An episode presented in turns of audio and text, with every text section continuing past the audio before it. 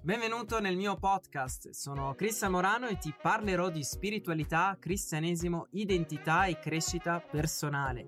Se non sei ancora iscritto ti invito a iscriverti sul mio canale YouTube e a scaricare gratuitamente il mio ebook Scopri la tua identità in Cristo Gesù, nel quale ti rivelerò due chiavi fondamentali per vivere nella tua autentica identità di figlio di Dio.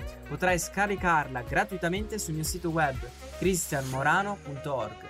L'ultima cosa, condividi i miei podcast e anche i video di YouTube ai tuoi amici su WhatsApp. Con questo video voglio concludere il libro dell'Apocalisse, quindi se non hai guardato la prima parte ti invito a farlo.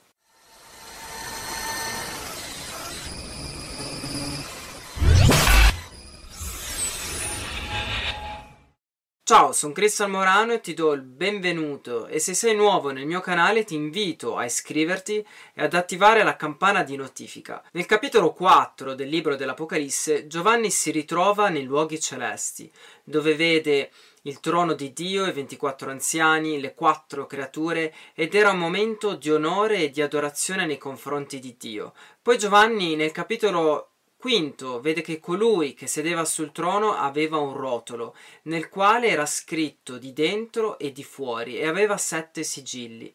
Questi tipi di rotoli a quel tempo erano certificati di divorzio, quindi questo rotolo sembra che sia un certificato di divorzio dalla grande prostituta, dalla Babilonia nel quale sarebbe Israele del vecchio patto e Dio stava dichiarando divorzio dal vecchio patto. Anche in altre parti della scrittura Dio parla di un certificato di divorzio con Israele. Possiamo vederlo in Isaia al capitolo 51 e anche in Geremia al capitolo 3. Isaia ha scritto Così dice l'Eterno Dov'è la lettera di divorzio di vostra madre con la quale io l'ho ripudiata?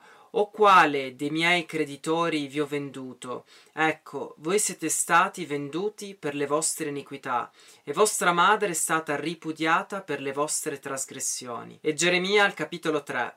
E sebbene io avessi ripudiato la ribelle Israele a motivo di tutti i suoi adulteri e le avessi dato il libello di divorzio, ho visto che la sua perfida sorella Giuda non ha avuto alcun timore, ma è andata anch'essa a prostituirsi. Leggendo al capitolo 5, vediamo che Giovanni piange perché non c'era nessuno che poteva aprire il rotolo. Ma l'anziano le dice: Non piangere, perché il leone della tribù di Giuda, la radice di Davide, ha vinto ed è degno di aprire il rotolo. Quindi ora vediamo la presenza dell'agnello nel quale prende il rotolo dalla mano destra di colui che era sul trono, cioè Dio, Dio Padre, e l'agnello viene glorificato e lodato dagli anziani. Le dicono, col tuo sangue ci hai comprati a Dio, da ogni tribù, lingua, popolo e nazione, e ci hai fatti re e sacerdoti per il nostro Dio, e regneremo sulla terra. Ovviamente questo è connesso al sacrificio di Gesù, che ha compiuto sulla croce, nel quale ci ha comprati e riscattati, ci ha fatti re e sacerdoti, e siamo stati chiamati a regnare. Questa è la nostra autentica identità ed è l'identità del credente nel nuovo patto. Quindi questo evento è connesso a dopo la morte di Gesù, perché l'agnello era stato già ucciso, come dicono gli anziani al verso 12. È da notare che alla presenza dell'agnello gli anziani si prostrano, ma con una diversa caratteristica in confronto al capitolo precedente perché nel capitolo precedente gli anziani si prostrano al trono di Dio gettando le loro corone davanti al trono, ma questo era prima della rivelazione dell'agnello. E difatti dopo che l'agnello fu ucciso e ha vinto gli anziani si prostrano al trono ma non è scritto che si tolsero le corone dalla loro testa perché c'era stato un passaggio dal vecchio al nuovo patto, con un rilascio della nuova identità, dell'identità regale dei figli di Dio. La corona è simbolo di regalità, di vittoria e autorità, ed è simbolo della nostra autentica identità in Cristo, ed è un dono di Cristo stesso, che ha fatto a tutti i credenti, discepoli che lo seguono. Noi oggi siamo chiamati a regnare e come figli di Dio siamo seduti nei luoghi celesti e siamo sacerdoti, re e profeti e siamo chiamati a rilasciare e decretare il regno di Dio qua sulla terra. Come ho già detto, la Chiesa primitiva aveva vissuto un passaggio dall'antico patto al nuovo patto e per causa dei giudei i cristiani soffrivano molta tribolazione. Questo lo si può capire leggendo le lettere di Paolo, ma in modo specifico leggendo anche le lettere alle sette chiese del libro dell'Apocalisse, nel quale Gesù parla anche di una sinagoga di Satana, riferendosi ai giudei. Sia chiaro, con la morte di Gesù sulla croce il nuovo patto era stato già stabilito, ma il vecchio patto esisteva ancora e i giudei continuavano, essendo che c'era ancora il Tempio, continuavano a praticare i sacrifici animali e a osservare tutte le leggi. Ora vediamo nel capitolo 12 che Giovanni parla della rivelazione della storia dell'incarnazione di Gesù Cristo. La donna che Giovanni stava vedendo era la figura del resto di Israele al tempo di Gesù,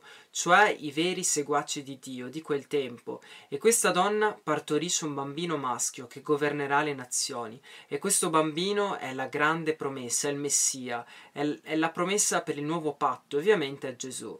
E Giovanni descrive la guerra che c'era stata nei cieli con Michele contro Satana, nel quale Satana viene sconfitto e viene gettato sulla terra e fa guerra contro la Chiesa primitiva. Difatti questa è l'immagine della storia, della formazione della finalizzazione del nuovo patto della grazia, cioè Gesù Cristo che è venuto sulla terra come un bambino, è nato dal resto di Israele e ha sconfitto il diavolo attraverso la sua vita, la sua morte e la sua risurrezione. Al capitolo 13 Giovanni scrive riguardo alla bestia e il suo marchio marchio e studiando la storia si capisce sia chi era la bestia e anche il suo marchio. Giovanni scrive che la bestia aveva sette teste, di cui una era ferita a morte. Queste sette teste erano i sette re dell'impero romano e nel capitolo 17 Giovanni scrive riguardo ai re cinque sono caduti, l'uno è l'altro non è ancora venuto e quando verrà dovrà durare poco. I cinque re che sono caduti erano Giulio Cesare, Augusto, Tiberio, Galio, Claudio, e poi Giovanni dice uno è nel quale era Nero che stava regnando, e poi Galba che salì al trono solo per sei mesi. Difatti Giovanni scrisse l'altro non è ancora venuto e quando verrà dovrà durare poco. Quindi la bestia era nero e tutti dovevano adorarlo.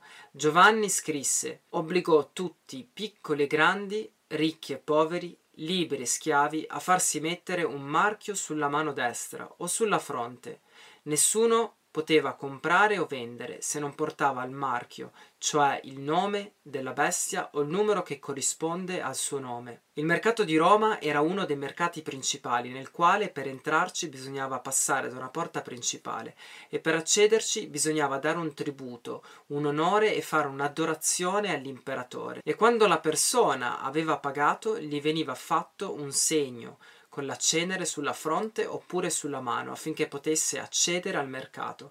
E se la persona si rifiutasse di eh, adorare l'imperatore e di pagare il tributo non poteva accedere al mercato principale quindi non poteva né vendere né comprare nulla. È semplicemente questo il marchio della bestia e la bestia era l'imperatore nero e l'impero romano Proseguendo nel capitolo 18, Giovanni scrive della caduta della grande Babilonia, nel quale era un ricettacolo di demoni e di spiriti, e un giudizio pesante stava cadendo su di lei. Possiamo anche vedere che al capitolo 11, al verso 8, la Babilonia, o comunque la grande città, era chiamata simbolicamente Sodoma ed Egitto, e addirittura Giovanni scrive anche dove il loro Signore fu crocifisso, perché la grande città era Gerusalemme, dove Gesù è stato crocifisso, perché agli occhi di Dio Gerusalemme era diventata come Sodoma e come l'Egitto, e le piaghe e la distruzione che erano cadute su quelle città stavano cadendo anche su Gerusalemme. E ovviamente un'altra correlazione con Gerusalemme era Babilonia. E infine possiamo vedere il nuovo cielo, la nuova terra e la nuova Gerusalemme.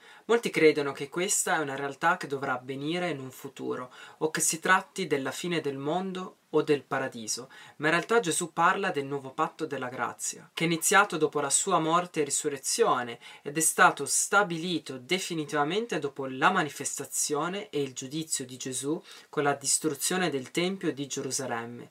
Certamente la descrizione del capitolo 21 e del capitolo 22 può definire anche alcune caratteristiche del paradiso, ma ha molta più correlazione con la nuova creazione nel patto della grazia che è per oggi, che è qua sulla terra. Infatti possiamo vedere che Gesù parla di acqua viva che è il simbolo del, del, suo amore, il simbolo della vita, è, la, è, il simbolo anche della salvezza. Poi descrive le dodici fondamenta, nel quale sono i dodici apostoli. Descrive la nuova Gerusalemme, che senza un tempio fatto da mani d'uomo, perché siamo noi il tempio di Dio. Parla delle nazioni che cammineranno alla sua luce, quindi significa che è un tempo presente, o comunque un tempo dove ci sono ancora le nazioni, e dice che le porte non saranno mai chiuse, cioè se una persona riconoscerà Gesù Gesù e lava le sue vesti nel sangue dell'agnello potrà entrare nel regno di Dio e ricevere la salvezza eterna. E dice: Io faccio nuove tutte le cose. E questo è un processo della nuova creazione che per ogni uomo che accetta Gesù e diventa suo discepolo. Quindi la lettera dell'Apocalisse è stata scritta a quel tempo e per quel tempo, e per rivelare Gesù Cristo e il nuovo patto della grazia, che esiste tuttora. E questo libro è come un sigillo a, a tutti i libri del Nuovo Testamento, a tutti i libri del nuovo patto nel quale rivelano la grazia di Dio. Spero che questo studio ti abbia benedetto e portato nuove rivelazioni. Capisco che ci sono diverse interpretazioni, ma personalmente credo che questa sia, sia la migliore perché è fondata su, su un contesto storico e, e, anche sulla Bibbia. Se ti è piaciuto questo video, condividilo, metti un mi piace, iscriviti al canale attivando la campana di notifica. God bless you.